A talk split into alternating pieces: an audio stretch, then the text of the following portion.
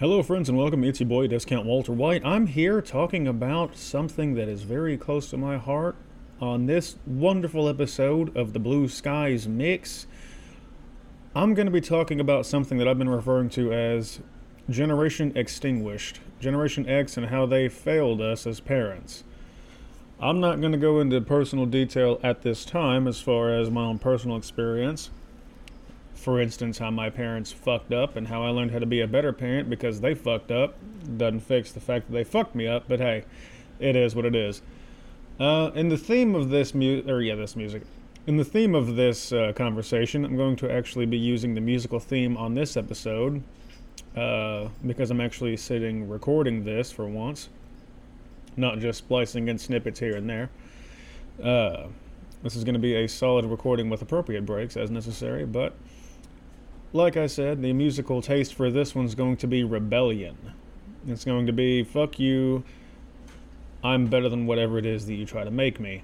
And in the spirit of that, I'm going to be using the artist's music uh, of, I want to say, genuine, authentic, fuck you, can do attitude. And the artist in question is Hed PE. That is H E D space P dot E dot their head planet Earth. Now, the uh, musical, uh, I guess, quandary aside, we're going to go with this ad is bugging me, man. It's like these people just like connection community care. yeah, y'all need to look the fuck elsewhere, please. I'm busy. Anyway, I'm going to be talking about Generation X and what they have done to my generation, Millennials, Generation Y, uh, how they failed us a little bit as a generation, and I'll get to the personal shit later on or in a different episode entirely. I have not decided yet. I think I might do uh, that rundown in a different one, but at this time, I'm going to go ahead and say I might tack it on here, but it'll be later. Now, to get to the fucking point, Generation X and uh, there I was going to say ilk. Uh, Gen X, they were born between 1965 and 1979 slash 1980. They're currently between the ages of 41 and 56 years old. And that's roughly 65.2 million people in the United States as of July 6th, 2021. That number might have been thinned a little bit because COVID hopefully was out there doing its fucking job according to the government. But hey, we'll get to that later. anyway, uh, Generation X is, if I recall, considered the, I guess, directionless, lost generation. Uh, some of them were, some of them were hippies, but not quite that many. Uh, most of them are just bitter, directionless. Keep your nose in the grindstone. Don't you dare fucking dream. Unnecessary, bitchy ass Karens. Uh, they like to complain. They like to bitch. They like to moan. Most of them failed us. Some of them helped uplift us, and some of their parents were cooler than they are. So I'm gonna go ahead and say that uh, if you're part of Generation X, some of y'all are pretty fucking cool. Like, I got an uncle. He's a bit of a fucking creep, and hope he hears this. Calm the fuck down, you creepy son of a bitch. But he's pretty fucking cool. Like, he's the one who would come and pick me up and be like, hey, come on, get your shoes on, we're gonna go driving. And he would he would put me in the driver's seat and he'd hop in the passenger seat on back roads and shit and be like, all right, drive us home. And, you know, that was my lot. But, you know, he was cool. I could go and have, I could go to him and have a good time and we'd laugh. And him being a bit of a weirdo aside, he's the one that I can always message and be like, hey, have you seen this fucked up crazy shit going on? He'd be like, hell yeah, here's what's going on with that shit too. I'd be like, oh shit, and we'd swap notes back and forth. Like it was, it's that kind of cool. He's that kind of chill, and I might be on some shit as far as like knowing some shit, but he's right up there with me in his own category. Like I've got I've got knowledge and information that I can't explain. He's got knowledge and information he can fucking explain. So I'm glad of that. We all got wisdom in different categories, and I'm definitely glad that I have uh, access to his whenever he's willing to share it. So, if I sound like I am right up on this fucking mic, it's because I basically am. This thing is right beneath my chin, and I'm I'm fucking into this right now. I'm in the zone, baby, and uh, let's get to it. So Gen X, uh, let's you know what? Since I'm here, let's fix this age range shit, and uh, we'll do. Ooh, I kind of feel like. I kind of feel like some of these topics are good. Characteristics, negative characteristics, traits, and stereotypes. I like the sound of that. Anyway, uh, let's see. Generation X. Um, how could we put this? Let's see if we can find anything. Uh, I like the look of that. Good and bad. There we go. Uh, let's see. Oh, wow. Uh, I don't know if I want to read that from the New York Times because the New York Times is the New York Times. The New York Times is garbage. However, I kind of feel like I might be get, getting into that at some point. Why Generation X might be our last best hope. That was 2017. Buddy, y'all already fucked up. You missed the fucking boat, buddy. Alright, I just want like good and bad shit they did. Can I not have that? Fuck it. New York Times it is. Let's see what you got. Uh, my cat's losing her shit playing in the background. How did you get that thing way the fuck over there? Don't you don't you make it worse. Calm down. Alright, that's enough. Uh, let's see. You want to subscribe now to our bullshit? Alright. Ooh. Ooh. That's a hell of a way to start. Um, what is an X? Oh yeah, who the fuck made this article? Alex Williams. He looks like a Gen Xer. Anyway, New York Times. Alex Williams. Actually, Gen X did sell out. Invent all things millennial and cause everything else that's great and awful. Oh, okay. I like that he used the word awful. I can appreciate that. I'm hoping this article doesn't suck dick, so let's get right into it. And this is me critiquing it along the way, because I'm definitely going to be doing that. Did I just get a phone call? No, it's some bullshit notification.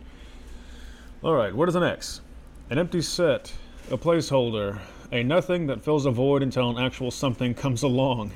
Some of you millennials out there, you wouldn't be able to appreciate shit from their generation. You'd be like, You're correct. We're something better. We came along. We're gonna replace them. Oh my god. Gen Z feels the exact same way about us. Don't you ever fucking say some shit like that, please. Or if you are saying some shit like that, go fucking ham with it, and we can all laugh at you together. Thank you. For the members of Generation X, born between 1965 and 1980, that was never us. Quote, they have few heroes, no anthems, no style to call their own, unquote. Wrote Time magazine in a 1990 cover story called 20 Something that marked our debut as a class on the national stage. They crave entertainment, but their attention span is as short as one zap of a TV dial. Wow. God. this dude ain't got no love for him. Whoever the fuck he's quoting right now. Some Time magazine dude. Let's see. they hate yuppies, hippies, and druggies. They postpone marriage because they dread divorce. They sneer at Range Rovers, Rolexes, and red suspenders. To be fair, red suspenders are pretty fucking gay. And I don't mean gay as in like, oh my god, look at Terrence. Oh my god, his shoes look so good on him. I'm talking like gay as in like, People from Phoenix are Phoenician. shut up, fag. If you know which comedian that's from, I don't care what he did. That shit was funny, okay? Yeah, no, for real though. Like that, you're you're not even like happy fun time gay. You're just lame gay. Like, Jesus Christ. Moving on. Uh, also, Rolexes are overpriced, and Range Rovers are okay. Actual real SUVs, if you know who you are, then you know who you are, are uh, way better. And I'm so glad to be part of that community. Anyway, leave aside the fact that struggling 20 somethings of any era tend to sneer at luxury goods. Ooh, yeah, no, you're right. You're right. At that point, the oldest members of Generation X were 25. No one really knew what we were. Actually, that, that's about true. Uh, that's actually pretty correct. Anyway, but someone apparently knew what we weren't dreamers, revolutionaries, world changers, like the baby boomers before us. I mean, eh. To the extent that we were defined, we were defined in the negative, the first generation in American history to be written off before it had a chance to begin. That is not wrong. Take it from a Gen Y, from a millennial. That ain't fucking wrong. Okay? I hate. Oh, God, I hate everyone. But I fucking agree with that. Okay? I, I don't hate that. That is correct. Because every generation since that generation has been defined as, well, it's got no future. God, they're hopeless. Blah, blah, blah. And the people in that generation either say, I fucking hate my generation, or they hate the generation that comes after them everyone hates every generation before theirs. That's how that works because we've all got a grudge match that we set up, and that's just how it works out. We don't try to foster connection and actual unity. It's not. It's always you either conform or you fuck off, and that's how it's always been. And until we can break that stupid little cycle, here the fuck we go. Anyway, let's see. Let's scroll on down past this big fucking ad. Wow. All right, now it's been a quarter century since the cliche is ossified. Here is another negative to chew on. What if everything we decided about Generation X turned out to be wrong? What, that y'all y'all had hope and ambition and y'all just sort of let it fizzle out like Generation Y kind of has? I'm so disappointed in my generation, but like I said, we keep perpetuating this shit until we can break it. You know, here we go. I actually, I, that's the thing. I actually have hope for my generation, but not until they get their head out of their ass. This generation is even smaller than it might appear. There is one thing people do get right about America's Generation X. There aren't that many of us, roughly 65 million, according to recent data from the Census Bureau. Sandwiched between the change the world boomers, around 75 million, and the we won't wait for change millennials, approximately 83 million, we were doomed to suffer a shared case of middle child syndrome. An eight figure strong army of Jan Brady's. Oh my god! Oh, that's fucking savage. Oh my god. That's fucking great. oh, that reference is fucking. Mm, that reference is fucking poignant. That shit's fucking funny. Oh my god. Okay. At the risk of uh, at the risk of this getting derailed for any more than it actually has already, let's fucking continue. Jesus Christ. An eight, fi- an eight figure strong army of Jan Frannies. God damn it. Oh, that shit's funny. Oh god. Okay. I'm probably enjoying this article too much, but god damn it, it's it's it's nice to do this.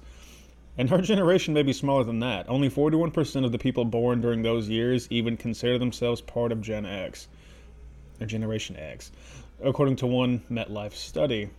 Most people I know who ever copped to Xness, what the fuck is that shit's lit, fam. That's totally swoot, bro. Don't be a grommet. All right. The fuck's a grommet? Most people I know who ever cro- who ever copped to Xness were born in the later 60s or early 70s, a window of maybe eight years.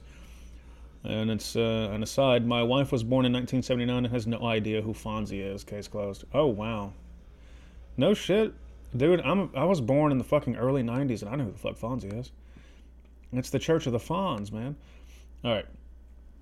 Jesus Christ, my dated ass references. Our generation also showed a disturbing tendency to lose its leading lights due to untimely death. Boomers never got over losing Jimmy, Janis, and Jim during a 10 month span of 1970 and 1971. But consider the Generation X icons who were snuffed out at an early age Tupac Shakur, Jeff Buckley, Brandon Lee, Elliott Smith, Biggie Smalls, River Phoenix, Shannon Hoon, Aaliyah, and a certain beloved flannel clad rocker from Aberdeen, Washington, who has gotten enough ink in Generation X articles. Yeah, I know. I felt that one on Tupac Shakur. Like, Tupac was my shit back in the day. I love Tupac's music. You ain't gotta be from the hood to enjoy Tupac's music and actually appreciate the fucking message. The Megan was a poet, and he came from a really dark background. That man rose himself up, he lifted himself up. Today's rappers and hip hop artists have no fucking idea what actual experience and what actual music and poetry is. They're basic product bitches, and if you keep promoting their shit, you're not gonna get any good music. So I look forward to seeing how y'all deal with that. So, as far as I'm concerned, y'all can get fucking stay fucked.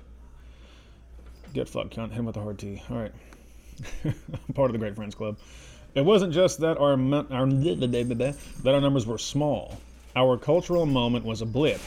Boomers owned several decades of mass entertainment, and it was truly mass, from Howdy Doody in the 1950s to The Big Chill in the 1980s, with about 82% of the rock and roll that's worth listening to between them. Really? I don't know about that. I kind of I beg to differ. There's some pretty excellent shit from my generation. Uh, for, not from. My generation wasn't doing shit back then.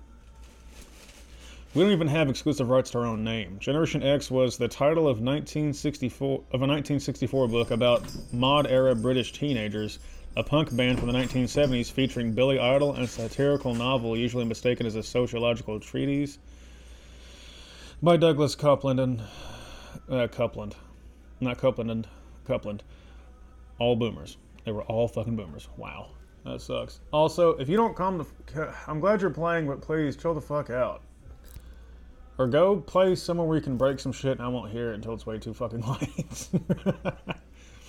Alright. Let's see. The artifacts that branded Generation X as irony obsessed I- iconoclasts, scarfing antidepressants under a permanent Seattle gray sky, think Hunger Strike by Temple of the Dog, Elizabeth Wurtzel's Prozac Nation, maybe The Ben Stiller Show, doing a Lassie parody with Charles Manson as the dog, were niche to begin with, and were booted from the stage after maybe four years of the early 90s. Ooh. Damn, really? Oh, I feel a sneeze coming on. Moment, uh. Shit. Alright, that was a good one.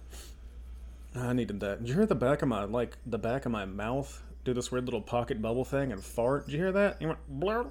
Like, it was fucking weird. God, hearing that inside my mouth was ooh, disturbing. Anyway, let's see. How far along are we? I haven't been paying attention to the timer. Oh, we're coming up on a break. Yeah, this is looking good. Let's finish the uh, this segment of the article, and we'll come back uh, after a break and read some more. Let's see. Grunge was on life support the moment the news media decided to call it grunge. To folks in the scene, it was still punk. It was given last words in 1992 when Marc Jacobs unveiled his then his then risable new visionary style grunge line that got him fired from Perry Ellis. Okay. And grunge was cremated. Its ashes flushed down the Pike Place Market Starbucks toilet. That same year, when the styles section of this newspaper allowed itself to be hoaxed by a former Sub Pop Records employee on its lexicon of grunge, serving up bogus mosh pit lingo like big bag of bloatation, drunk, lame stain, uncool person, and swinging on the flippity flop, hanging out. What the fuck? What the fuck did I just read? Serving up bogus mosh pit lingo like big bag of bloatation, which means somebody's drunk or a drunkard. Lame stain is someone who's basically lame in a square. And swinging on the flippity flop for hanging out. Why the fuck? What are you doing? I'm swinging on the flippity flop. Who the fuck would even want to say that over hanging out? What are you doing? I'm hanging out. What are you doing? I'm fucking chilling, dude. Like, it's way easier than saying swing it on the flippity flop. Are you fucking serious? That dude's a big bag of bloatation. A big bag, yeah, a big bag of bloatation. Yeah, a big bag of bloatation. I want some bacon bits. That's that dude over there. That dude's drunk as fuck. Like, what's wrong with that guy? Oh, He's drunk. Now, lame stain, I kind of like. Lame stain, uncool person. What's that dude? That dude's a lame stain. What the fuck does that mean? He's a fucking square. Actually, no, I think I like square more. That guy's a lame stain. What's wrong with him? He's a lame stain. What the fuck is lame stain? Oh, um, he's about as uh, he's about as cool as uh, a fully melted glacier. So, y'all can't calm down for shit, can you? All right, so let's see. To continue on, this dude basically bogus to them on Lingo. Got a good article and probably got some money. Oops, so it's easy to decide that Gen X is culturally irrelevant if you're comfortable with the dangerous prospect of making sweeping conclusions about the identity, values, and culture of millions of individuals from every imaginable background. I mean, that's that's a good way to look at it. They're only culturally irrelevant if you want to make a huge fucking generalization about an entire generation worth of people. That's the identity, value, and culture of millions of individuals from every possible fucking background out there. That's that's a bit excessive. Don't be like that. Don't be doing that shit, y'all. Anyway, uh, to go ahead and close this out, um, if you're enjoying this so far, if you are liking the information that I'm giving you, and if you enjoy me not being a screaming fucking lunatic for once or a drunken bastard, then by all means, please give me some support over on Cash App. Uh, that is hashtag discount Walter White, all one word. And I do accept Bitcoin, so if you'd like to toss a coin to your Walter, I'd be more than happy to accept it. Every penny goes to keeping this going and to supporting this uh, this podcast of mine. This podcast broadcast the Blue Skies Mix. and uh, hopefully, uh, hopefully, I can maybe bridge a gap. Uh, maybe we can relate a little bit on something because, like I said, I'm going to be, you know, picking apart this article and stuff. But as it's going so far, I mean, I'm kind of digging the way it's going, and I'm a child of Gen X, so you know, I've got a fucking bone to pick with some of their generation. But we'll get to that after I'm done reading the article because there are some things that one of the biggest things that they did that I'm going to take a huge fucking gripe with. But we'll get to that in a bit. Um, but as it stands, we're going to cut off and uh, jump into some uh, Hed PE, the artist of choice for this episode. And uh, this song, I think we're to go with. Uh, yeah, I believe we're to go with Renegade, honestly. Uh, it's a good song. It's one of their. It's one of the top uh, songs played on their uh, Spotify. So, if you've got premium, listen to it in full. If you don't, here enjoy the snippet. Go check them out where you can. Throw them some love. Tell them that uh, your boy Discount Walter White sent you, and we'll see you guys after the break. Enjoy.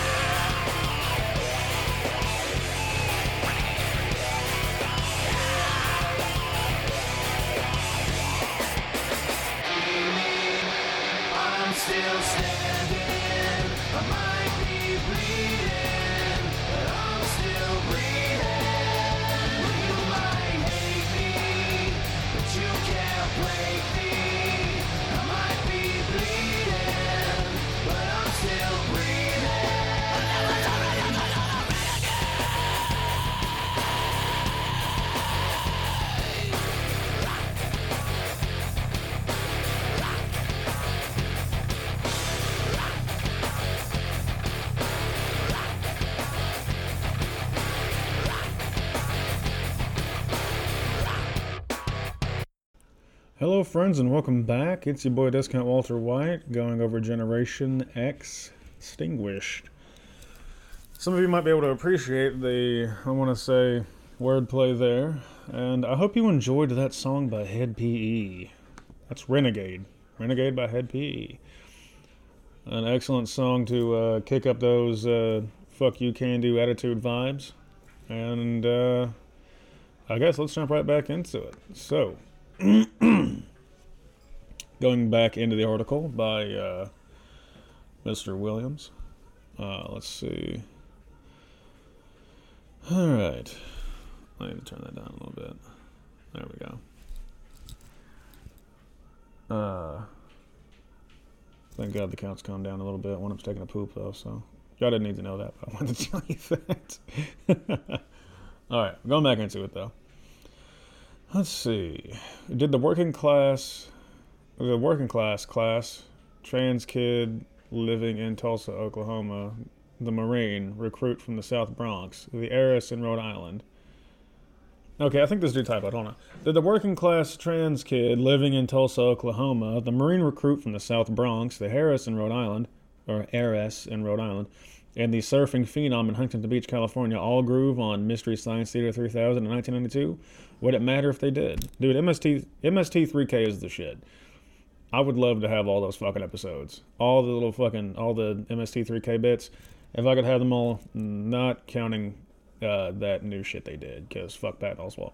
But if I could have all the old stuff from back in the day and actually have that stuff on DVD, that would be my bread and fucking butter. and I was like one year old in '92, so like it was it was great. Anyway, but to cede irrelevance, even after 25 years of reflection, would be. Hold on. But to cede irrelevance, even after 25 years of reflection, would be to let the winners, the boomers, or maybe the millennials, write our history for us. Like bell bottoms, aviator shades, and Birkenstocks, we've been wearing the cliches imposed by other generations since Zima was cool. Zima was never cool. That's in the article. And now, as our AARP cards begin to arrive in the mail, maybe, just maybe, it's time to turn those cliches on our heads one by one. We were never slackers. There it is. The Big Bang, the Generation X cliche from which all others were born. But where did slacker come from? The answer is one in one sense is obvious. From the 1991 film of the same name by Richard Linklater, also a boomer. Slacker featured a bunch of 20 something non actors wandering around Austin, Texas before a 16mm film camera muttering daffy inanities like, We've been on Mars since 1962 until the film's $23,000 budget ran out. Martian colonies, apparently, were what you talked about when you were young. And the economy was lousy, and you could still freely traverse Austin without running aground on banh mi food trucks and emigres from Brooklyn. I mean, that's a life I never lived, bud. So to each of you, whatever your own is. Slacker was, by all accounts, a seminal film, although I don't remember any of my Gen X friends getting through more than 30 minutes of it. We preferred Dazed and Confused, Mr. Linklater's celluloid Slurpee from 1993. I don't know if I like that fucking term there, bud. Because that was about high school students in 1976. Yes, boomers. And for years, we bought the lie that older people's culture mattered more than our own, just because there were more of them. Rootless cosmopolitans, we were told to look to the past for significance, so we did. To the Sinatra, Frank Sinatra, Rat Pack, Swingers, 1996, to Kennedy era Madison Avenue, Mad Men, created by Matthew Weiner, by, let's see, 1965, okay. To the male blow dryer era, That 70s Show, Jesus Christ. Red Foreman is still the best character in that show a beer in every hand and a boot in every ass. What we did not find significant was the slacker label. The slacker tag never really applied to me or anyone I knew, said Sarah Vowell. Okay. Born 1969.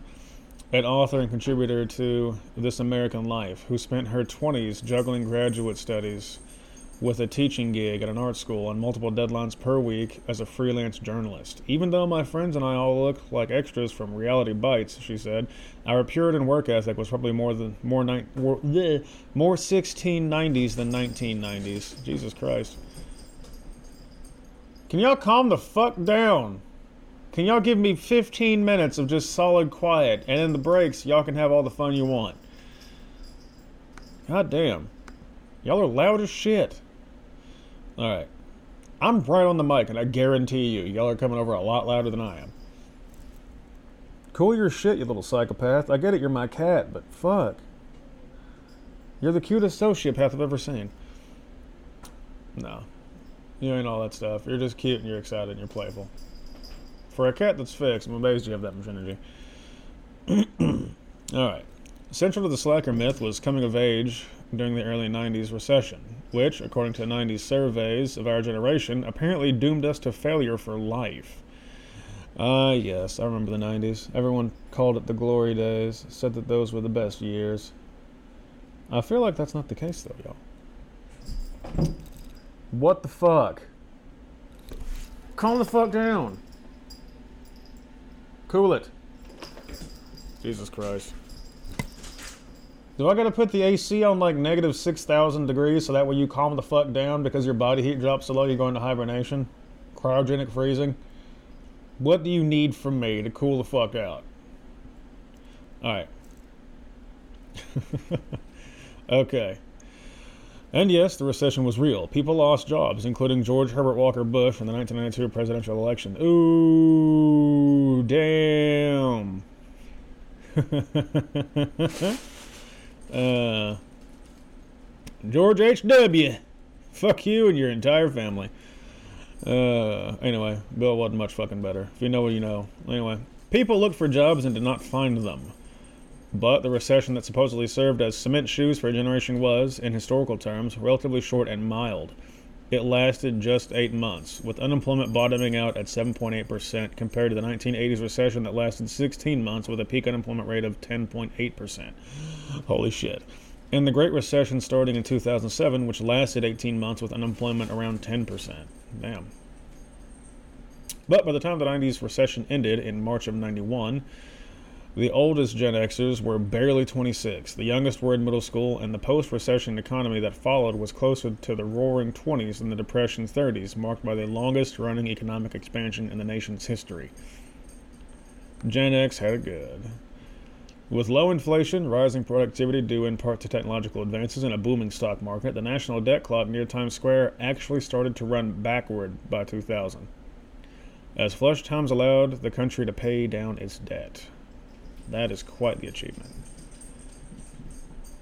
Whether or not we still hated yuppies, as Time magazine once asserted, the professional classes of Gen X were beginning to earn, and that only continued, despite the giant dislocations of the dot com bust, the year 2000, and the Great Recession, which followed after. I said that part, which followed after, because that, there's, yeah, that shit got rough after a while. By the middle of this decade, in fact, Generation X already had more spending power than either boomers or millennials, according to a survey by Shullman, a market research company that focuses on the luxury sector, with 29% of the estimated net worth and 31% of the income, though we comprise just a quarter of the American adult population. Quite the achievement. and if you two don't stop fucking around, because this episode is becoming one third y'all's bullshit. I'm gonna get the water hose and I'm gonna douse you both. Don't fucking try me. Not in the mood. Lock you in a closet together with an with a bottle of water that's got holes in it spraying in every direction. Just fucking ruin y'all. All right. All right. The generation also seems to have gotten over its aversion to Rolexes and Range Rovers, although not, it seems, red suspenders. Oh well, you know, Fucking two out of three ain't bad, yeah? As of 2012, we were also spending 18% more on luxury goods than our yuppie boomer forebears, according to one American Express survey. You can't really trust those surveys half the time. Half those surveys are full of shit, just like the companies that make them. We did not get there by slacking, we just have our own way of enjoying life. As for our notorious hustle to debt ratio, it speaks to a generational lifestyle ambition that often exceeds our career ambition. Jason Tesauro born in 1971, the food writer behind the Modern Gentleman series of, of advice books wrote in an email. Okay. I've published, accomplished, saved, succeeded, but 0.0 family elders would add my name to our ancestral canon of iconic workaholics, he continued. I'm 47, and I can sum up my financial goals in a simple mantra older wine, newer shoes. I call it Pellegrino Rich. I just want enough affluence so that when I'm asked, still or sparkling, I don't have to check my balances first. Welcome to the world, buddy. Everybody fucking wants that. We all crave being able to just not bother looking at the price of a menued item, merely what's in it. Ooh, next section. We totally did sell out, again and again. Younger generations who consider the Kardashians the highest model of professional achievement might have a hard time believing it, but there was a brief moment where some Gen Xers did actually express the opinion that something out was bad. Maybe they just figured no one was buying. It certainly was true for Elliott Smith, born in 1969, the prototypically ex singer songwriter, as he made abundantly clear during his mem- during his memorably strange Oscars appearance in 1998. Somewhere between Billy Crystal's Broadway by Way of Bel Air opening number and Sean Connery popping the envelope on Titanic for Best Picture, Mr. Smith, the McCartney of melancholy, ambled on stage alone with an acoustic guitar, looking uncomfortable, not just in his ill fitting white suit, but in his own skin. Mr. Smith, then 28, was an inscrutable genius, plucked from the college town club circuit. He mumbled and squirmed through interviews, rocked greasy hair and thrift store sweatshirts on stage, and had a tattoo of the state of Texas on his arm, even though he hated Texas. To the surprise of virtually everyone, including Mr. Smith himself, his forlorn song, Miss Misery, which was featured in Good Will Hunting, had been nominated for Best Original Song. I just kinda want to hear that now because I don't recall the song. Jesus fucking Christ. I'm so glad my cat's having fun, but I'm also very, very annoyed. Because she could not have picked a worse time. Anyway, moving on. Pressing forward, young lad, into the great beyond and wonder. Can you please calm the fuck down? Please. Jesus Christ. All right. From a Generation X perspective, it seemed like a moment of arrival. Here was one of our own, complicated, elusive, yet infinitely worthy. At last, given the chance to serenade the Bob Mackie gowns and tuxedos with lyrics like "To vanish into oblivion, it's easy to do," and then it's actually got the uh, the video from way back when. Okay, cool. I actually should totally fucking check that out, but just not right now. Uh, let's see. And for him, it was. The of triumph lasted exactly 120 seconds. The Titanic crew, who else, took home the gold statue for My Heart Will Go On, sung by Celine Dion, who else. And Mr. Smith followed what seemed like a pre- predestined Gen X career arc a couple more critical darling albums that failed to go platinum or even gold, and an early death in 2003 from a knife wound to the heart. An apparent suicide, albeit a highly murky one. Oh. And it's got a link. Ah. That's interesting. I think I'll include a link in the. Well, no. I don't think I want to link to this article. I need to figure this shit out. How I want to go about this. I might. I want to say. Successfully and adequately apply a link to whatever the fuck this gets posted on, wherever the fuck this goes. We will see. Alright. Quote, I'm the wrong kind of person to be really big and famous. Unquote. He once said, and it sounded like an epitaph for a generation, except for pretty much everything else that happened in the 1990s. It's often said that we were the last an analog generation, and it's true. Most of us remember rabbit ears, vinyl records before they were ironic, and calling 1 800 Collect on sidewalk payphones. Wow, I actually know what all that shit is. Like, I didn't experience every single thing there, but rabbit ears, vinyl records, I never got to enjoy, but rabbit ears, uh, 100 collect on sidewalk payphones. I actually know what a fucking payphone is and how they worked, for the most part. Let's see. All right, but our lo-fi world ended on October 13th, 1994, when when the in, with the introduction of the Netscape browser, which made it possible to actually surf the net, to invoke a term that has aged a lot worse than vinyl albums. In the coastal capitals of capitalism, opportunity suddenly was in the air. I remember distinctly thinking, wait, you mean I don't have to wait a decade to start something? said Andrew Yang, born in 1975, the tech entrepreneur and current presidential candidate from 2019, I believe, who bailed on his prestigious Big Law job in 2000 to start a web company. So, what? Y'all brought the Yang Gang into this? There was no time for. There was no time for talk about Mars colonies. There were fortunes to be made. Generation X professionals were suddenly eager to sell out, so long as it came with stock options and a 10 at Burning Man, founded in 1986. They felt pity for sellouts of an earlier generation, like the hippie turned yuppie boomers, whose idea of a payday was a crushing yellow tie job in finance or law and a BMW 5 Series. Dude, where's your ambition?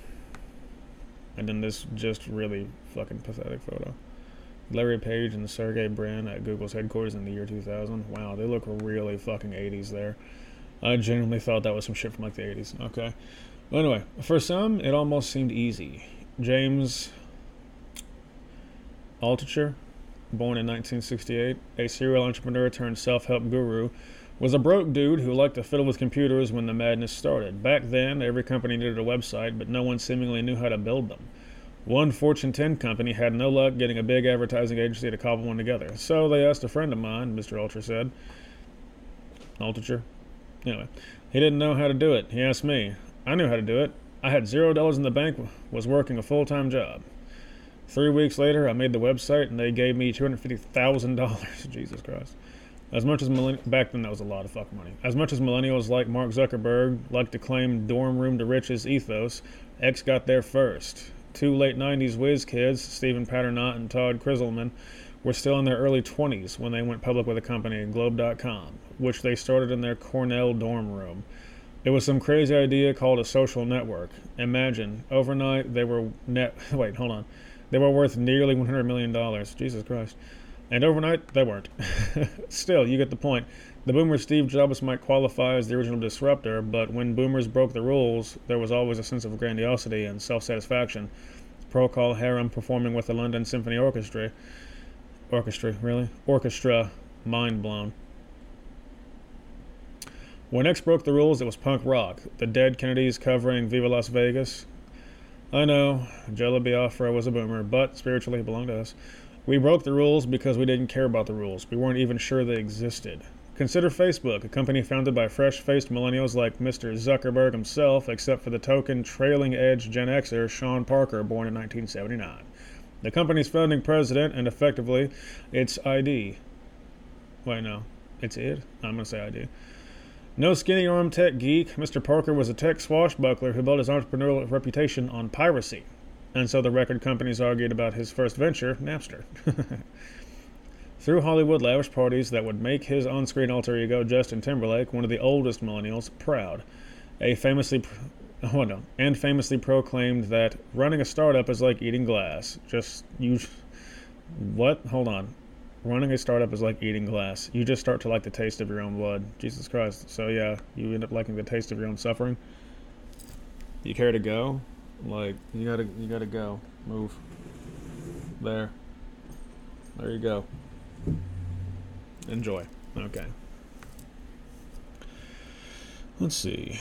For Generation X, anarchy was a business model. The new economy was our economy. Were we not apathetic so much as apathetic? Sorry, that was lame stain. Whatever. The digital natives of the millennial generation would hardly be drowning in ones and zeros without Xers like Elon Musk, born in 1971. Sergey Brin and Larry Page of Google, born in 1973, Jack Dorsey of Twitter, born in 1976, and even Tom Anderson of MySpace, born in 1970, who for a brief shining moment was everyone's friend.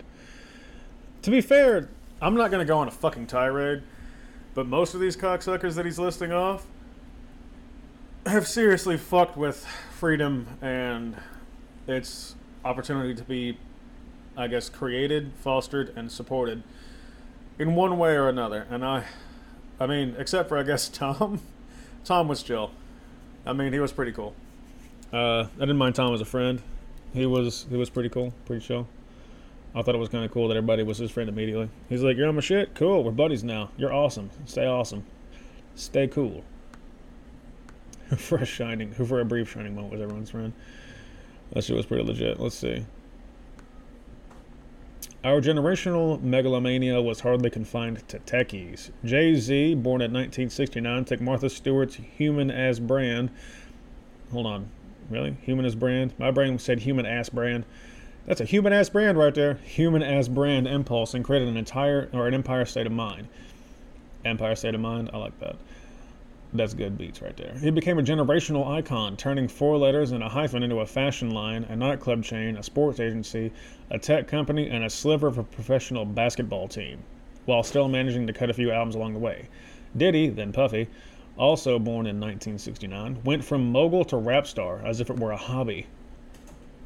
Jay and Puffy made it okay to the capitalist in hip hop, or to be capitalist in hip hop, said Michael Gonzalez, a longtime hip hop writer. Rap had always been about the jewelry and the cars, with everyone rapping about making the Benjamins, but a lot of those guys were struggling and living at home. Jay and Puffy showed them how to take it to the next level. It wasn't just all records. You've got to get points, own your publishing, own your mas- wait, own your masters, and that became part of the culture. Are you a businessman or a businessman? And the adage applied to women too, in some ways for the first time. Missy Elliott, born in 1971, saw what was was obvious founding her own label and becoming a producer. Nice. That's pretty cool. Missy Elliott was the shit. Far from staring down. Hold on. I gotta fucking scroll back up, so I'm Too far down. Far from staring down morosely at scuffed Converse All Stars, we craned our necks, looking for that next big thing over the horizon. Never comfortable, never satisfied. If that next big thing was bad, we got over it. During the housing bust of the mid aughts, we got creamed. Many at the home buyers, right now, many of the home buyers among us had only recently began trading up to house the kids we put off having. Often we were buying near the top of the market. Our median home equity plunged 43% during those years, according to Pew Research Center, a lot worse than for boomers, which was 28%. Who's sorry now? Between 2010 and 2016, Generation X saw its median household net worth skyrocket 115%. Boomers were still mired at pre 2007 levels. I mean, it is what it is. Maybe that's the thing about being a generation without any particular identity or belief system. We are adaptable, a weedy species, like rats or cockroaches. Jesus Christ, I could definitely call some of you cockroaches, built to survive any environment. We are hard to stamp out. I concur. We were never cynical and disaffected. In 2012, our generation finally made its mark in Washington, or seemed to, Congressman Paul Ryan of Wisconsin, Wisconsin, you're from Wisconsin? Born from born in 1970, became the Republican nominee and Mitt Romney's running mate. Got their hands so far up your rear they call you Mitt, a potential vice president. The McJob generation, it seemed, might actually inherit one of the most powerful jobs in the world. Well, kind of.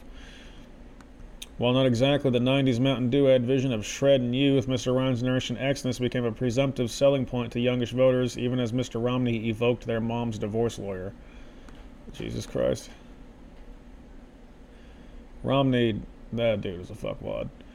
As I wrote in 2012 in The Times, Mr. Ryan favors grunge music, Coen Brothers movies, and craft brews. You sound like a cuck.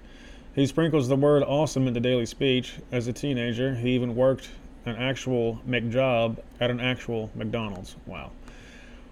Ooh. He really gets it. And he immediately forgot it. The Gen X notables I talked to then, however, seemed underwhelmed. I wonder if the Germs ever felt this way about having Belinda Carlisle as their first drummer. Johnny Knoxville said in the most Generation X terms imaginable. Jesus Christ. America's jackass need not have worried. Congressman Ryan did not get the job. Six years later, we will we still have not even sniffed the White House, which may be another reason we suffer a generational sense of athazagoraphobia and abnormal fear of being forgotten or left out, as Jeff Gordinier pointed out in his 2008 book, X Saves the World. Y'all can be afraid of it all you want, but I mean, for fuck's sake, you know, you laid the foundation for the generations that came after you at least, so there's that. Take your shit with pride, man. Lots of people seem to believe that Barack Obama was the first Generation X president. The confusion is understandable. As a teenager, the 44th president spent afternoons smoking pot in a van with a crew called the Choom Gang, which is a very Generation X thing to do. But Mr. Bama was born in 1961 and therefore is not Generation X by most definitions. Some demographers like to argue that the generation began in 1960. To put it in scientific terms, this is hogwash. Most people born in 1960 graduated from high school in 1978. The white suburban high school students I remember in 1978 wore feathered hair, thought Camaros were cool, and considered Lucky Man by Emerson, Lake and Palmer to be the height of synth pop. Case closed. Jesus Christ. He looks like a fucking. Ugh. Alright, let's see. Scroll back up a wee bit. And let's check our time real quick. Oh, we are killing it right now, going on 20, well, going well into 25 minutes now. I say well into, it's only 15 seconds in. so we're gonna go ahead and take a break because I have been running on this one for a minute, and uh, I think what we're gonna do this time is. Uh, oh, excuse me. That was gross.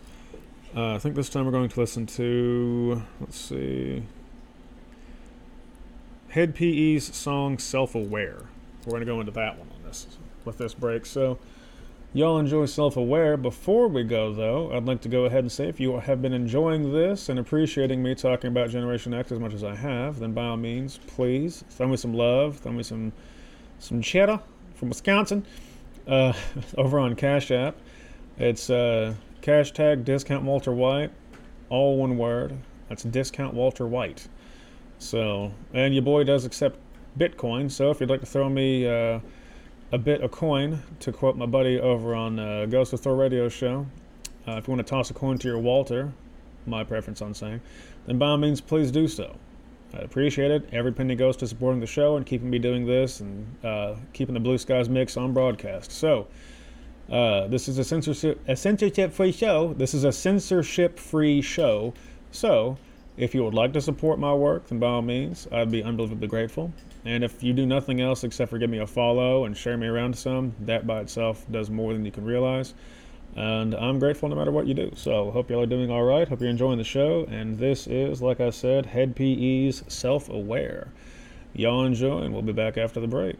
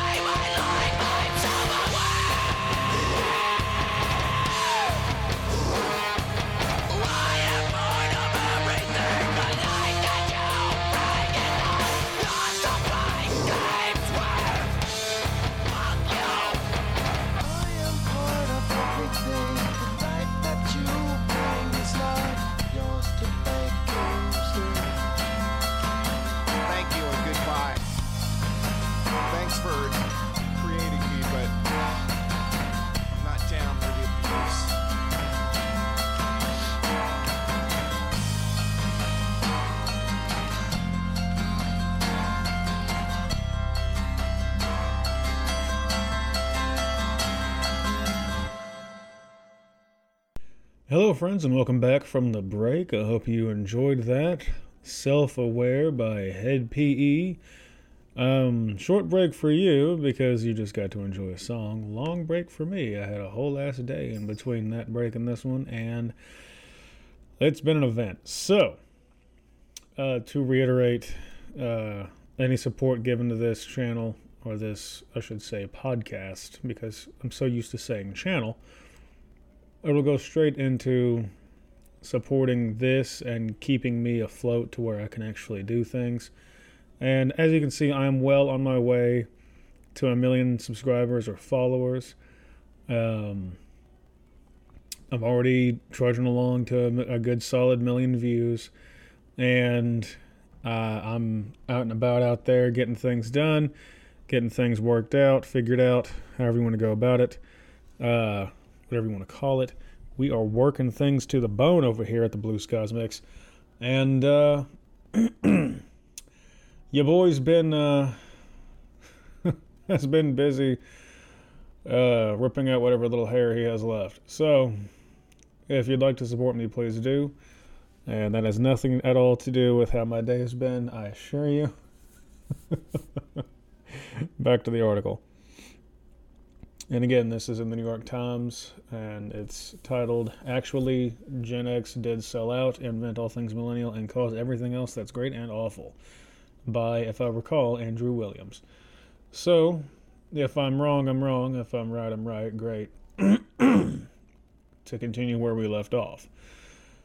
I might do accents and stuff for fun, just because I don't know if you could hear one try to slip out just then, but it was trying to come out. It was like, I might do an accent or two on the way here, but you never know. I might do it for fun because it mixes things up for shits and giggles. Anyway, for the time being, I'm going to stick with this because I want to trudge right along here instead of getting caught up in accents. There's no guarantee that Gen X will ever hatch a president. One vague possibility is the mediagenic Democratic hopeful Beto O'Rourke, a walking, talking Generation X cliche, as Liz- Elizabeth Spiers of the Washington Post put it. The oh god, all right. The former Texas congressman was a skater, sort of. Mrs. Spiers wrote, or Miss Spiers wrote. He was in a punk band called Foss. He was, we learned recently, part of a hacker collective called the Cult of the Dead Cow, where he ran a bulletin board called Taco Land. What the actual French fried fuck? Beto O'Rourke. He had an early moment, then Mr. O'Rourke's popularity was immediately leapfrogged by another mediagenic white male, Pete Buttigieg. I'm seeing a lot of names kick up that are just quite interesting that they're connected. Who at 37 occupies some sort of Generation Y gray zone.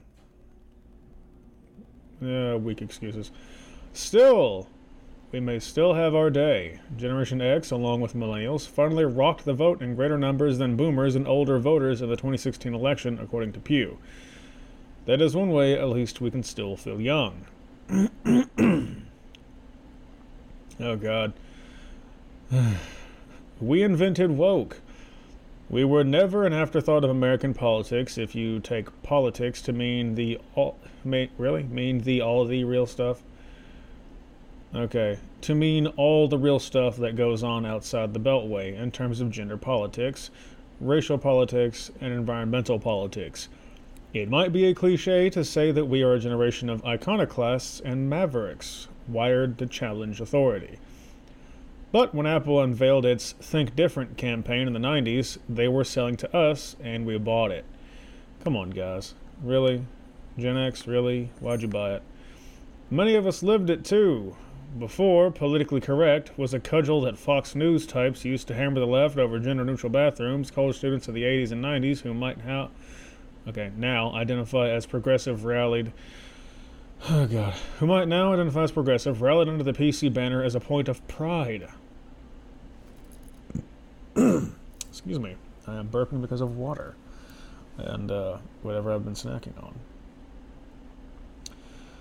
Let's see. Renovating a busted old language for a new era where pets became animal companions. Really, to me, it's a kink. Illegal aliens became undocumented workers, and gay people became queer which was confusing for a lot of straight people at the time. Alrighty then, whatever the fuck's going on there. My Gen X world when I was young was full of activists, not slackers. AIDS activists, reproductive health advocates, and LGBT fight pioneers. Said Grants Frank Rite, whatever the fuck her name is. Born in 1971, a longtime political journalist who, in her late teens, led a campaign for the advocacy group ACT UP to pressure the government and pharmaceutical companies to develop new AIDS drugs. You're. Man, this did not fucking age well, did it? Because if I recall, didn't a bunch of evidence come out to support that they actually caused worse things in the AIDS pandemic because of their drugs? Isn't that how that worked? I love you, but I can't right now. You're you're cute and fluffy, and I really wish that I could. You are the softest of all cats, but I can't. Stop being cute. no. No. All right. Well, this was written in uh, 2019, so this isn't 2021 fresh. So I love you, but no, goddammit. No. No. You have to go. I'm sorry. I love you, but you have to go. I feel bad. She's so cute and sweet. All right. Yeah, no, 2021 was a wonderful year full of, I'm not going to say revelation, fuck it, of a lot of bullshit being dragged out into the open and coming to light, and a lot of bad people, if you know where to look and actually do your research, a lot of bad people got dragged out right into the open, kicking and screaming. And right now they're doing the good old dance monkey dance. Or if you're a Kingdom Hearts fan, dance, water, dance. And, uh, actually, that makes more sense. Yeah, anyway. Gross.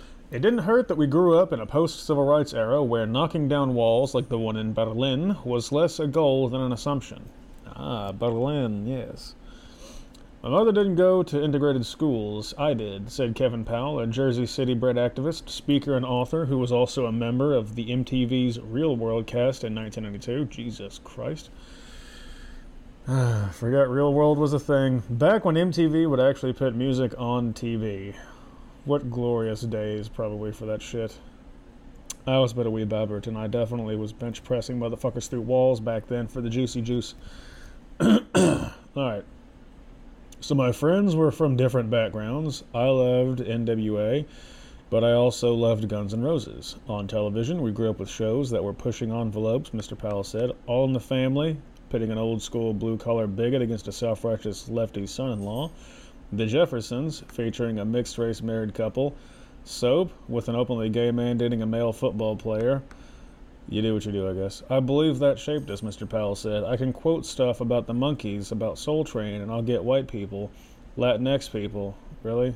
My bad, Latinx people, uh, Asian people, black folks, all different folks having the same pref- reference points. I really believe that we were the precursor to millennials. There were these crossing of boundaries.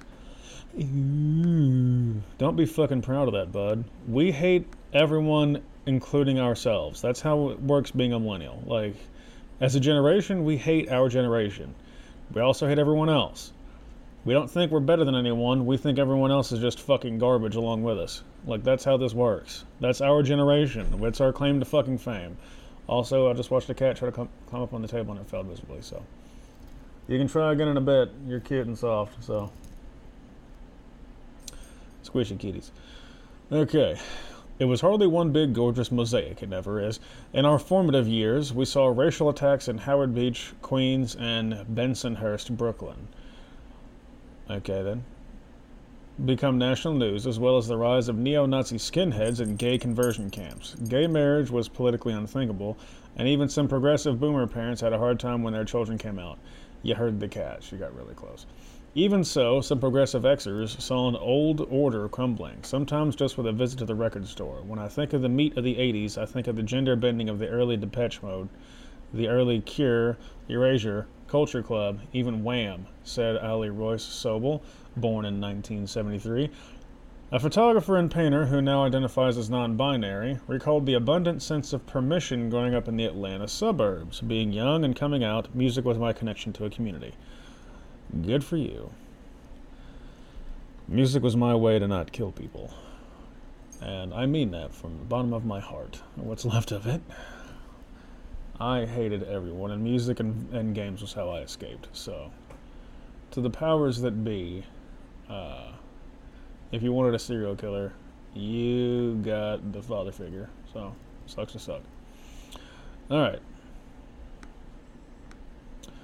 In the wake of Anita Hill's testimony during the Clarence Thomas hearings, a generation of Generation X women rallied to the call by the third wave feminist Rebecca Walker, born 1969. Please get your butt out of my face. Move. Go. Move. Move your butt. Get the fuck down.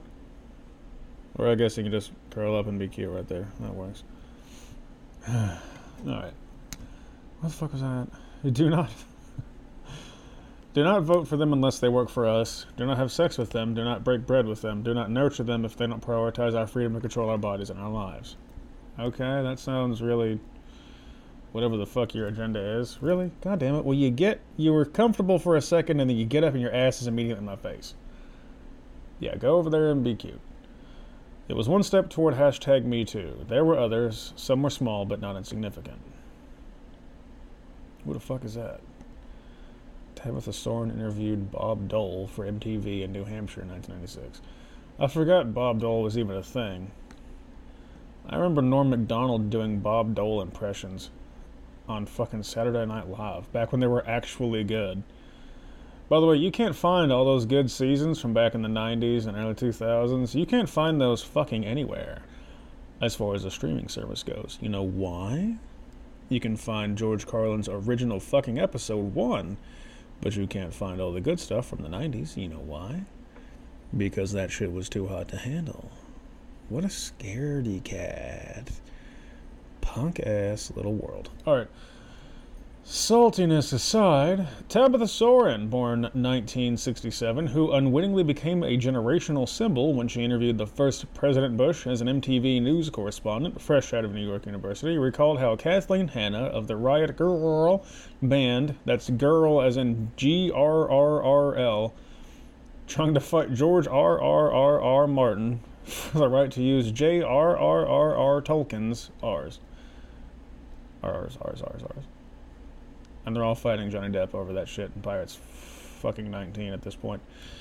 Alright. Whatever the fuck Bikini Kill is, had the brilliant idea of moving male mosh pits to the back of the show so that girls didn't get pushed out of the way, combat boots in their faces. I always heard kick ass stories about how chicks were protected in mosh pits and that if you got too physical or you were too obnoxious, mosh pit people would fucking destroy you and protect those who deserve to be protected namely the innocent. So, I think they forgot how that shit worked, or etiquette, or maybe they just didn't go to any that actually had any. What a shit show. It was a metaphor as much as a more ideal way of seeing shows for everyone, said Mrs. or Miss Soren. I keep wanting to say Mrs., but it's Miss. She's not married. Of course she's not.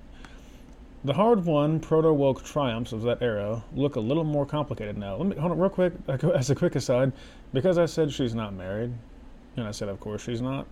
I got ten bucks that says almost every single one of you, if not every single fucking one of you outright that is listening right now, immediately thought of man plus woman marriage. I got a goddamn dollar. that says at least half of you immediately thought, uh, she must not have a fucking husband then she must be the crazy cat lady or some shit like that, or she's a crazy Karen. I 100% was just like, I mean, whatever. There just there's no R. All right. I just think she's an insufferable cunt, probably. You never know. All right. The Beastie Boys, when they weren't fighting for the rights of rich kids from New York private schools to party, were celebrated for ending the rocker tendencies of white suburban youth and opening the door for them to discover Public Enemy and Queen Latifah. Hey, Queen Latifah had some fucking pipes. She could sing. Leaving aside the 2019 questions of cultural appropriation, even the Beasties have to admit that a lot of their beer swilling party boy fans were probably not that far off from Brett Kavanaugh Wow, a lot of names that I. Oh God, this is a hot fucking mess, isn't it? This is just a powder keg waiting to blow. As Michael Diamond, born 1965, or Mike D, told Vice in a video published last year, so last year as in 2018. All right. It's a messy question. No matter, we're used to them. We were born into Vietnam and Watergate, and at a time when, ladies and gentlemen, the Bronx was burning, We came of age in a decade ravaged by AIDS and crack. Ideologues find that sort of stuff crushing. Survivors, on the other hand, survive. Oh, darling. I got all your shit and then some. Maybe this is why, in a country cleaved between blue and red, we tend to shade purple, opting for pragmatism over ideology. On several hot button issues immigration, same sex marriage, government spending we tend to split the difference between the more conservative boomers and the more liberal millennials, according to Pew. PEW, as in pew pew pew. We are the original, socially liberal, economically conservative generation. David Rosen, a consultant who focuses on the psychology of politics, recently wrote in Politico magazine. We were happy to believe that the problems were that we were happy to believe that the problems are bad, but their causes are very, very good, as the joke goes. This scrappy, if self-defeating, independent streak, he suggested, was a consequence of our underparenting. If you wanted lunch and mom and dad weren't around, all the moral values in the world wouldn't add up to a grilled cheese sandwich, Mr. Rosen, or yeah, Mr. Rosen wrote. Not wrong. You could take all of that as a negative. Once again, here we are in the wrong place at the wrong time, right the middle, displaying centrist tendencies in a political climate that celebrates the extremes but I'm not so sure. In today's polarized online hellscape of a world, regardless of background or political chances, I like our chances to fix things after whatever inferno awaits. I have to. It would kill me to see millennials take all the credit. Oh, I like that. That's funny. That's the end of the article. And uh, I think I'm going to take a minute and let that fucking marinate before I get back to what I was going to do. And it's excellent time for a break anyway. Broke over 15 on our way to 17 minutes now. So here's another song by Hed PE. As the cat meows desperately in the background. If you can shut the hell up, please. Anyway, another song by Hed PE. Jesus Christ. Shut the fuck up. Shut up. If you don't stop fucking meowing, Shut the fuck up. Squirt. Go back there and go back there and kick your sister's ass, please, so she'll shut the fuck up. Jesus Christ. All right. Let's see. I think I want to play. What is it? Oh, for fuck's sake. You don't shut the fuck up, I'm gonna frisbee this whole ass table at you. This table's fucking heavy. Alright, one moment while I look for the damn song that I'm wanting to play. I don't think it's that one. Let's see. Well, I'll tell you what. How about this? Let's just fucking go with what I wanted to do. Hed PE's song Fallen, because it's a good thing and I enjoy it. It's a big middle finger in lyrics, and I fucking love it. So, as a quick plug, so I can take this break and get on with shutting the cat the hell up for a little bit. Uh, this has been your boy Discount Walter White before this quick break, and we reach our summary section. Uh, I say summary section like it's going to be an actual end. I have no idea. If you like what I'm doing so far, if you'd like to support my work and anything else that I do in the future from henceforth, then uh, give me a like, give me a follow, whatever you can do, show some love. Uh, and if you'd like to support me directly, you can hit me up on Cash App, hashtag discount Walter White. That's all one word, discount Walter White. I do accept Bitcoin, and uh, if you're feeling a bit froggy and extremely generous, in my opinion, you can toss a coin to your Walter, and every ounce of that will go straight to supporting this and what it is that I'm doing. So, if you'd like to give me some love, you're more than welcome to. Either way, enjoy the break, and uh, have a listen to Hed PE Fallen. I definitely recommend it.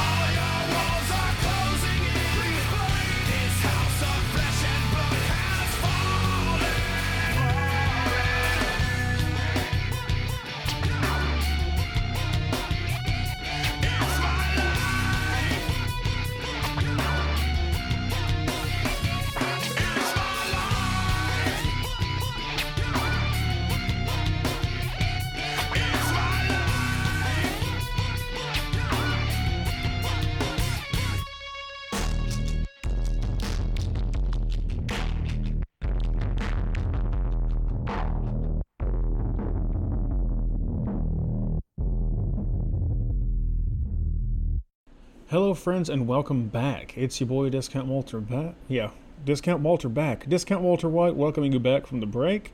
Hope you enjoyed that. That was Hed PE's Fallen. Another lyrical masterpiece that is nothing but a big old fuck you to the world and everyone that tells you to be a certain way. You do you. You live your life, no one else. They can get fucked.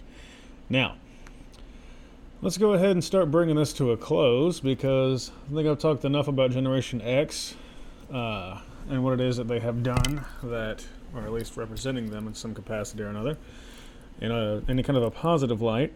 Um, it's time to slag them for a bit because I, like those um, who know me, have a bit of a grudge against that generation, including those who know me who are a part of that generation. Well, for the most part. And uh, let's go ahead and talk about something that is very near and dear to my heart because I saw this rolled out whenever I was a kid. Uh, when I was a youngin' back in school, and me and my entire class, even some of the teachers, thought it was pretty fucking stupid. Participation trophies. We saw them come out. We didn't start them. It was we weren't even the like the generation before us who subjected us to this shit. They're not even the ones who actually started them either. Apparently, these things have been around since like the 1920s. But hey, who's keeping score? For those of you who do not know, a participation trophy is a trophy given to children, usually, who participate in a sporting event but do not finish in first, second, or third place. And so normally would not receive any kind of trophy or award, because why would you award those who lose? The point is to motivate those who lose by not giving them an award. You make them be like, okay, I'm going to get that fucking award. I'm going to get that trophy. I'm going to get that medal. I'm gonna win it. I'm gonna get the gold. Like, why? Why would you? Oh, just I don't know. It's frequently associated with millennials, those of Generation Y. The use of participation trophies has caused some controversy. Critics argue that, the, that they promote narcissism and entitlement among children to whom they are given and are based on incorrect assumptions regarding supposed oh, I was going to say physiological, physiological, psychological benefits of self esteem. Critics also note that some children also do not value them as much as they do normal trophies that are given to winners because they're not remotely close to that kind of value or importance. They haven't a modicum of import. They fucking suck. Defenders of participation trophies argue that they teach children that trying their best is good enough even if they do not win. Okay, well, um, let's see if I can pull that thing back up because I read a beautiful. Reopen the close tab. Okay, yeah, no, I read a beautiful little uh, little segment. Let's see if I can find it. There it is, right there. Oh fuck! Go back, go back, go back, go back, go back. fuck, where's it at? God damn this article for being a piece of shit. Creepy ass motherfuckers. Alright, let's see. Course, course, course. Alright. Where is that shit at? Let's see. Uh, you're in here somewhere. There it is. Okay.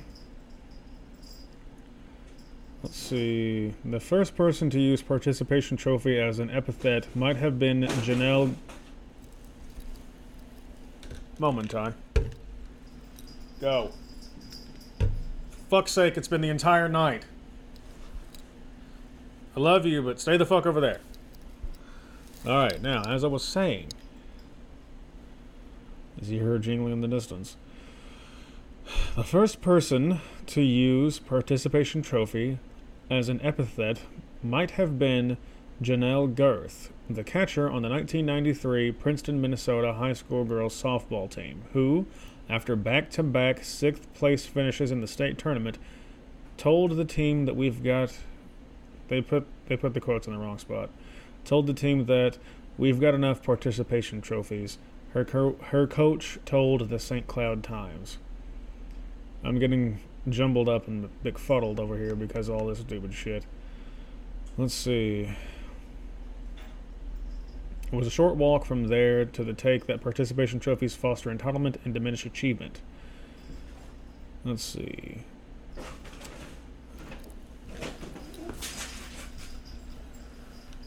Jesus fucking Christ.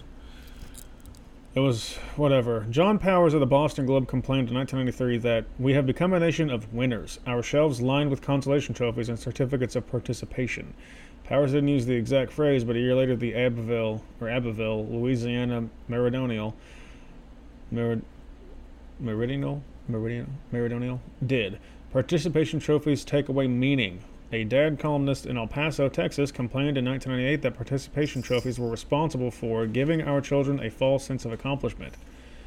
The backlash was in full swing by 2005 when the Wall Street Journal published a trend story on how youth sports leagues were abandoning participation trophies.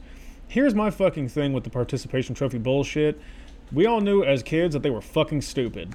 Alright? We didn't want them. If you'd have asked any of the actual kids in my school, period, all of them, every single one of us, we didn't fucking want the stupid trophies. We thought it was dumb. Why the fuck would you reward us for losing? We knew that winning was an important thing because it was how you showed your skill, how you showed how strong you were. If you weren't the best, you could still win. Yeah, we understood that. We didn't need a fucking trophy to show it to us because we knew that those who didn't get first place could still get approval from people for the effort they put in. Because sometimes first place is a fucking beast. Sometimes first place is going to be hard to beat. First place is going to be a bad motherfucker that you aren't going to be able to stand up to 100%. But second place and first place can have one hell of a good row, and you will see some shit you wouldn't see otherwise. Everyone in the in the event can do amazing everyone could break a record, an actual true record, and they would still have losers. You could all break a record and still lose to first, second, and third, and that was okay because you knew then that you were on, you were just as capable as them. Because if someone else wins, you can win. You've just got to work hard enough and want it bad enough, and you can win. We had a problem with the fact that they wanted to shove these stupid trophies on us. We didn't like them. They were stupid. They were dumb as fuck now, and they're dumb as fuck. Wait, no. They were dumb as fuck then, and they're dumb as fuck now. I got it backwards because I'm full of angst and anger. And I'm distracted by a million things at once because I'm constantly busy. But, all that aside, the glory that was those things that were pushed on us, we didn't ask for them, we didn't want them, we didn't know anything about them. They were fucking pushed on us by the generation before us, and the glorious thing is, they blamed us for them. We got blamed for the stupid fucking trophies that they pushed on us. They made us fit into that stupid fucking mold and then blamed us for it. Not because of them, no. God no, they were flawless motherfuckers. They didn't have a single flaw, flawed bone in their body. They didn't fart flaws. You couldn't. They farted fucking flowers. They most of them people were as useless as a fart in a Folgers can, and yet here they are saying that we are the reason why we are the way that we are. We not every one of us is going to be a success story on fuck you. I can do this thing fuck you, I deserve to deal with the bullshit and work harder and become stronger and better. And golden example right now. I don't deserve to just immediately be fucking magically successful without putting in some kind of effort. I I ask for your support. I do. Because I would love it and I have a goal. I want to bring you information and entertainment that you can't get otherwise. I might have a, a, certain type of fucking flair that you can't find anywhere else. And if I do and you enjoy that, fantastic. I hope that you enjoy this shit that I put out and you can support me. And if you can't, I hope you enjoy the show. Whatever. We'll get there. But I'm not saying that I immediately deserve just to magnificently and magically have the 1 million subscribers and followers that I'm marching my way to steadily and, and aggressively. Like, we are well on our way, just so you know. But I say that because it's a state of mind sort of thing. Winners have state of mind where they win. They have a winning state of mind. Put yourself in that state of mind and you too can actually fucking win without being handed a false victory. Because there are winners and there are losers. And if you're a loser who is told that you won and that you didn't have to fucking work for that, then you you will not succeed in life. You will be fucking weak and no one will want to bother with you because you'll have this sense of entitlement that well when I was a kid, I was always winning because I had the trophies to prove it. No, motherfucker, you were dog shit. Now get back out on the track and shed some of them pounds, biggin. Let's go. Work some of that fat ass off and get your ass in the first place. You gotta fucking earn it. Like, and coming from me, I'm I, your boy Discount Walter White here. Your man's me, myself, and I. I'm a chunky motherfucker. All right, I lost it for a while. Decided I didn't like being that thin because I didn't lose it naturally. I lost it too aggressively, and it cost me everything with my health. I want to lose it proper. All right, I want to get my ass in shape proper, and I'm fat.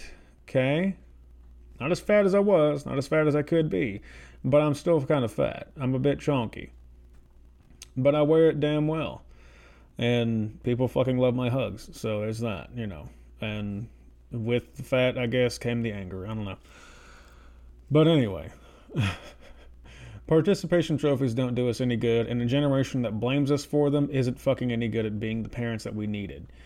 And that's the broader topic of um, what I'm going to be talking about in Generation Xtinguished. Those who, those who come on to talk about the generation that failed them, their parents, Generation X, and I guess in some cases, for some of you weirdos out there, you unlucky fuckers, the boomers that failed you.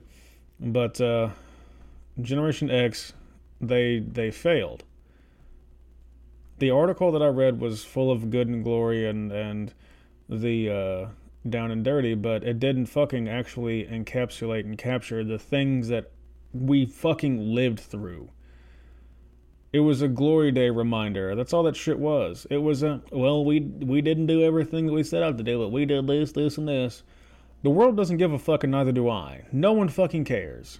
Okay? You're the forgotten generation. You're the lost generation. You wandered aimlessly, ultimately, because you were told to go in directions and you did. And you fit the fucking narrative. You fit the bullet points. They got what they wanted, despite what the fuck ever you might have wanted, because you gave in. Millennials, we have a bone to pick with everyone because we got sick and tired of being promised the world and the world not delivering. Like, it didn't fucking show up. We were promised everything and then everything was taken from us. That's our bone to pick. That's the fucking burden that we bear. And that's the anger that, that's some of the anger that resides in my heart. But it's only a fraction of a generation. We've got a lot of shit to say. And we're fucking angry about it. And I don't give a damn what anybody says, and especially that cunt Simon Sinek. Fuck that fag.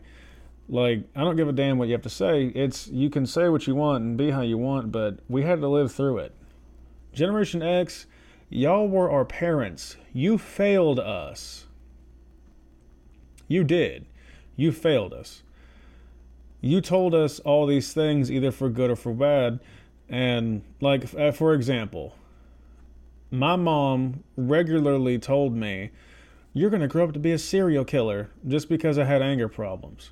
I had anger problems because she didn't know how to talk to me, because she didn't try to learn how to talk to me, because I was too damn smart. How am I to, because I'm too smart for you to learn how to, for you to know how to talk to or raise? I had to dumb myself down to talk to people. I still do. I am capable of much higher levels of intelligence than what the fuck I put out there because I've got to keep it fucking, I want to say girdled. I've got to keep the shit throttled back because if I actually hit levels that I know I can reach, if I actually encourage that shit, then I'll, it would be fucking impossible to talk to me in a way that would make sense for you 100% of the time. I would mind fuck you on a regular basis. And I don't let myself be as smart as I know that I can. I was a fucking genius in school. And I missed out on an opportunity because my mom failed me. Because she didn't sign papers. Because she didn't seek the information that she needed to. She was more interested in running around with the guys that she was talking to online and basically fucking around behind my dad's back. Like that is all the fuck she did. And she didn't she didn't bother trying to learn what kind of an appetite I had. So she just fed me garbage. So I got fatter. Like I stayed indoors because we lived so far away from everybody. I didn't want to go outside. There was no one to play with. And whenever I did try to go hang out with friends that were nearby and go play with them, go hang out with them, it was always, no, I keep you, you, you fucking this, you fucking that, blah, blah, blah, blah. And then it literally never went anywhere. So You want like it, if I'm a fucking if I'm if I me being the way that I am, if that makes me a bad person, if everything that I went through as a kid is my fault because my parents failed me, then then god damn it, I guess that makes me a bad fucking person, doesn't it? To to to them at least. But at least my dad gave a fuck enough to try. He tried. He worked his ass off. He had no goddamn idea what I was saying half the time. But he knew that they that I was a person who was worth the fucking effort whenever he had the time and the energy to give me that fucking effort. At least he fucking tried. And that makes all the difference in the world. Because yeah, he went through all kinds of shit. His parents his dad put him through hell. But he and his dad worked it out. And he knew that one day he and I would figure it out. We would fucking connect and bond on some shit. Turns out it was fishing and shooting. I'm a hell of a shot whenever I can actually get some practice in and whenever I get better musculature muscular control back underneath my belt. Because, like I said, losing all that weight so aggressively cost me everything. I had to start over from fucking scratch because my life has been hell. I've been through a hell the likes of which I can't explain. Like, and that I'm not saying it's all because of them, because I, that would be wrong. But plenty of it ain't my fucking fault. I did the best I fucking could raising myself because the Generation X before me failed me. And I'm not the only one. I will never be just the only one. There are many people out there who Generation X failed. They failed us. And they want to claim like we're the reason why they failed us. Bullshit. I'm the dad friend because they failed us. Because my parents failed, I learned how to be a good dad. I looked at the mistakes of my parents and everything they did wrong, I didn't bother doing that shit. Everything that they fucked up on, I did right. I made sure to actually care and be compassionate. And because of that, I learned over time, even what I would and would not be capable of putting up with as far as like a partner goes. Like, I had to teach myself everything because they taught me nothing. Teaching me how to basically load a dishwasher, teaching me how to basically fi- fix a grilled cheese sandwich, teaching me how to basically fish, how to basically hunt. Like, at least my dad gave a shit enough to teach me those things. But that's not, I'm not going to survive on that shit in today's society. I had to learn, I had to figure it out. And it took me, it cost me fucking everything almost every single time. Because my life has been nothing but fucking turmoil and pain. And I have overcome it. I constantly keep moving forward. People keep telling me that I'm strong. And I don't think about, well, am I strong in terms of like, like how strong they think I am, or am I just strong because I refuse to give the fuck up and I gotta keep going? I need to keep going. I have to keep going because I care about people and people there are people that care about me. And I don't want to let them down and I don't want to not be able to be there for them whenever it matters. Because like I said I'm the dad friend. So I like I like to be able to do things that my parents failed at. Because they failed plenty. And yeah their lives weren't perfect. Maybe their parents failed them in ways yeah. But it was up to you to break that fucking cycle you didn't break the cycle. You just changed the way that the fucking thing happened. You changed its direction, so to speak, or you put it on a different wavelength, whatever. And the only reason that I'm breaking the cycle myself, personally, is because I'm the dad friend who wants to save everyone. I want to save the fucking world. I want I still have that that idea of being able to save everyone, of being able to help everyone, of being able to fix the world that we can fix it, that there are things that we can fix. Because that's been my fucking motivational, uh, I want to say, system. That's my modus operandi since I was a fucking kid. I was a kid and I knew that things were wrong with the world. As a kid, a small kid, like three years old, I learned what investing was at a very young age, and I immediately was was like, "Oh, I'm doing that. That's amazing. That's exactly what I need to do." And I, every time I wanted to do it as a kid, to the point where I heard no so much, and that it was dumb, that it was pointless so much, that because of that, I lost interest in it until I was way too fucking late as an adult. Way too goddamn late. Because by the time it was I was set and ready to go and able to actually take interest in that shit, it was way too fucking late. Because then everything fell apart. Because again, there were things that I had to learn to go through. Granted, to be fair, uh, my bone to pick with the universe, which you, some of you might have caught in one of those episodes, Raging on the Range, uh, might have caught in that episode. I've got a bone to pick with the universe because I went through some shit that I was not wanting and not ready for. I got a fucking issue with that. Anyway, though, here we are. So, moving on. I wasn't I wasn't happy young, and when I got older, because I had no independence as a young man, as a youth, when I got older, I could not wait to get older because then I could go and at least be independent and decide how I did things. And because of that, I got to learn and experience things. So, Generation X failed me. I'm curious how they failed you. I'd love to know. So, if you're willing to shoot me any kind of like, if you can shoot me a comment somewhere or whatever, then whatever it is that gets it, however the fuck I can go about this, then fantastic. I'm going to consider that fantastic and wonderful and good in all ways. And hopefully it'll get somewhere. Hopefully it'll be something more. Uh, if I'm able to do anything with this on YouTube, you guys will find out. If not, then it'll just be snippets uh, of whatever I can do. I'll try to do a video recording of this. Uh, if you were gonna, if you would rather see me, I guess, and get a uh, shortened version of this, you won't get any music in it. Not like this, anyway. Like uh, how this has been presented. You won't get any music on that, but it'll be a lot shorter if possible. Like it won't feature the article. It won't feature anything like that. No build up. It'll just be me pretty much just dragging Gen X and how they failed me.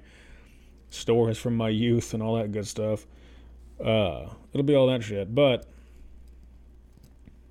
there will be ample stories from other people, uh, those who wish to talk, whoever I can get to come on and talk, uh, or at least even if they weren't directly failed by their parents, how that generation failed them with society and expectation of how life would be. Like personally, I figured we'd be on Mars or flying cars and shit like that by now, but here the fuck we are, fiddle fucking around doing the same shit, distracted by the bullshit and enjoying it thinking that it's progress whenever it's really just fucking stagnation. God, I can't wait for whatever the fuck is going to take to get y'all going again because this lack of forward motion is absolutely fucking agonizing. And I mean real forward motion, not a rep- not a repetition of some bullshit cycle from eons ago. Some real forward momentum, some real pushing forward because this shit is tired and played out. So, all that shit aside, this has been a wonderful, glorious thing for me. And I guess to uh, kind of fit with the ending of this, uh, I'm going to play another song by Hed PE, one that sort of fits it. Because I just played you, excuse me, Jesus. I just played you one of my favorite songs, if not my favorite song by Hed PE. That was Fallen on the last break. This one is called Blackout. It's Blackout by Hed PE. You should enjoy it.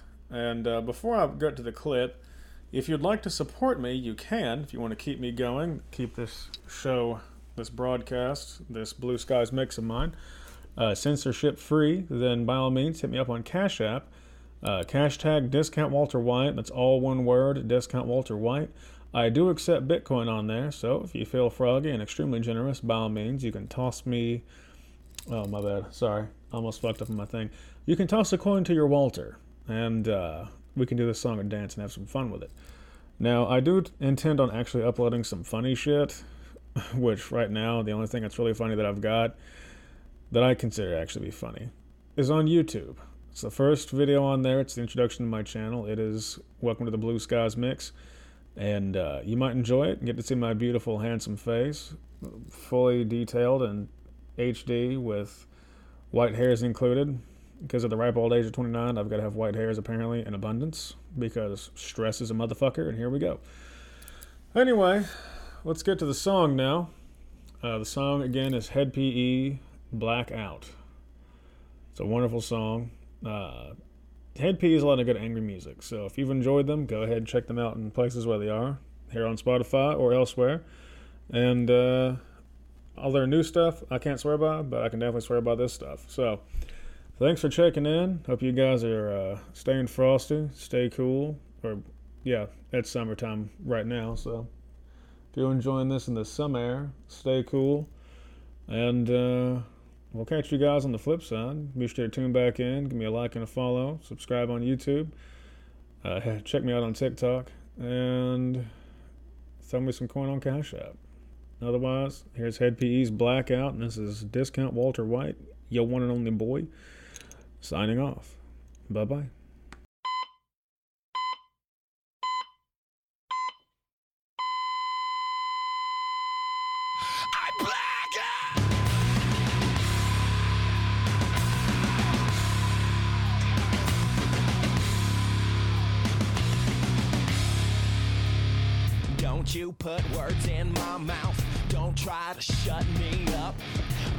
About plastic skin. I gotta get out, gotta get out.